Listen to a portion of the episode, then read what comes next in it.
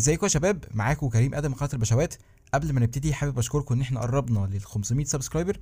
وعايز أفكركم إنكم تعملوا subscribe و like و share وتكتبوا لي رأيكم في ال comments. ومن غير ما أطول عليكم يلا بينا.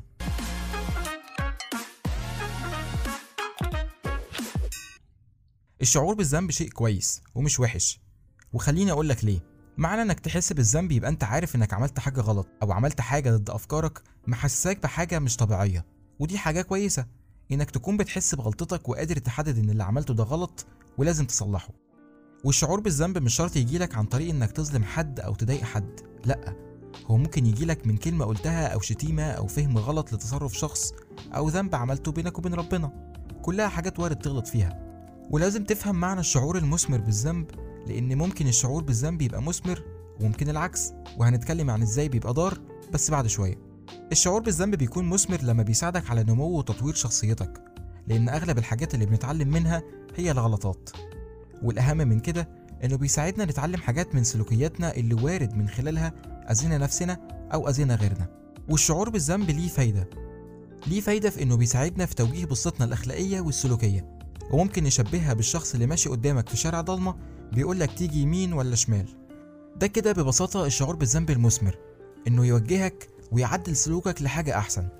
إيه بقى الشعور بالذنب الغير مثمر؟ زي مثلا إنك تحس بالذنب في حاجات مش بتاعتك أو حاجات عادية ما تستاهلش كل جلد الذات ده. وببساطة ده شعور غير عقلاني بالذنب لأنك كده بتلف حوالين نفسك بتجلد ذاتك وحاسس بالذنب على حاجة ملهاش لازمة أصلا. وخلي بالك جلد الذات والكآبة وتغليط النفس بزيادة هيأثر على المدى الطويل على ثقتك بنفسك وحبك لذاتك. وأكيد هيتعبك جسديا ونفسيا. وزي ما بيقولوا كده هيأثر العمر. كده أظن أنت حددت الموضوع اللي في دماغك نوعه إيه أو بشكل تقريبي قدرت تختار بشكل مبدئي شعورك بالذنب ده مثمر ولا ضار؟ ولو معرفتش تحدد وده عادي اسأل نفسك اللي حصل ده بإيدي ولا خارج عن إرادتي.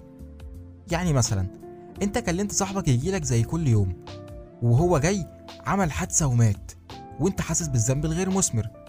طيب فكر فيها بالعقل كده هو أنت اللي موتته لا. طب انت اللي خبطته؟ لا. طب انت اللي كنت سايق؟ برضه لا. يبقى انت مالكش ذنب. ده قضاء وقدر. هتقولي ما أنا اللي قايل له يجيلي في المكان الفلاني؟ هقولك ده برضه ملوش دخل. لانكم متعودين على كده. اشمعنى حصل دلوقتي وما حصلش المرة اللي فاتت؟ أو اللي قبلها؟ ببساطة لأن دي حكمة وإرادة ربنا. وطبق المثال ده على أي حاجة في حياتك تحسسك بالذنب. وعلشان تفهم قصدي أي حاجة تحسسك بالذنب بص عليها من فوق. وحللها. شوف إيه اللي ليك وإيه اللي عليك. وفي الآخر هتعرف تخرج بقرار يرضيك ويرضي ضميرك. المشكلة بقى في الناس اللي بتبقى شايفة نفسها صح. أو بمعنى تاني أنا ما غلطتش في حاجة علشان أحس بالذنب عليها أصلا. ودي مشكلة أكبر. ورأيي المتواضع إنك تسأل اللي حواليك. هل قرارك ورد فعلك ده صح ولا غلط؟ وما تسألش أصحابك اللي هتبقى عارف ردهم أو هيطبلوا لك لأ اسأل ناس محايدة وكتير. علشان تعرف تجمع أكبر داتا ممكنة عن فعلك ده إذا كان صح ولا غلط. لو قالوا لك إنك غلط وقررت تصلح تبقى شخص جامد ورايق وعالي وباشا فعلا. وبيحضرني هنا المشهد بتاع محمد سعد في فيلم الكنز لما قال الحياة عايزة ميزان. دايما توزنها. عشان تختار الصح. لو طوعت عقلك بس هتنشف تجف وتموت. ولو طوعت قلبك دايما توزنها. ولو اخترت غلط اعرف إنك مختار غلط وما تكبرش عشان تعرف تصلح الغلط. فهمت؟ لو في إيدك إنك تصلح مثلا الخلاف اللي حصل بينك وبين شخص أنت غلطان فيه وما صلحتش تبقى شخص حقيقي وحش قوي وتستاهل أي حاجة تجرالك وخلي بالك إن الدنيا دوارة ولو قررت تبقى باشا من البشوات وتصلح حاول تخرج بأقل الخساير.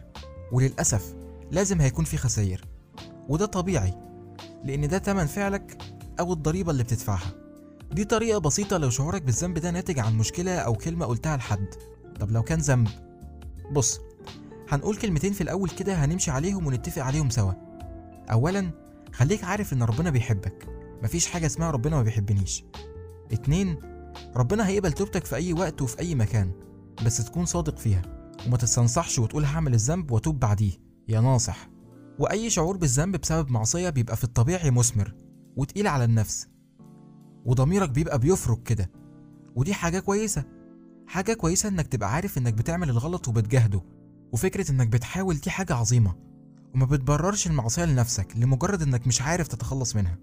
وخليني أقولك إنك لو بقيت مش حاسس بالذنب فده مستوى تاني خالص وهو إنك ألفت المعصية. ودي مشكلة أكبر هنتكلم فيها بعدين بس باستفاضة.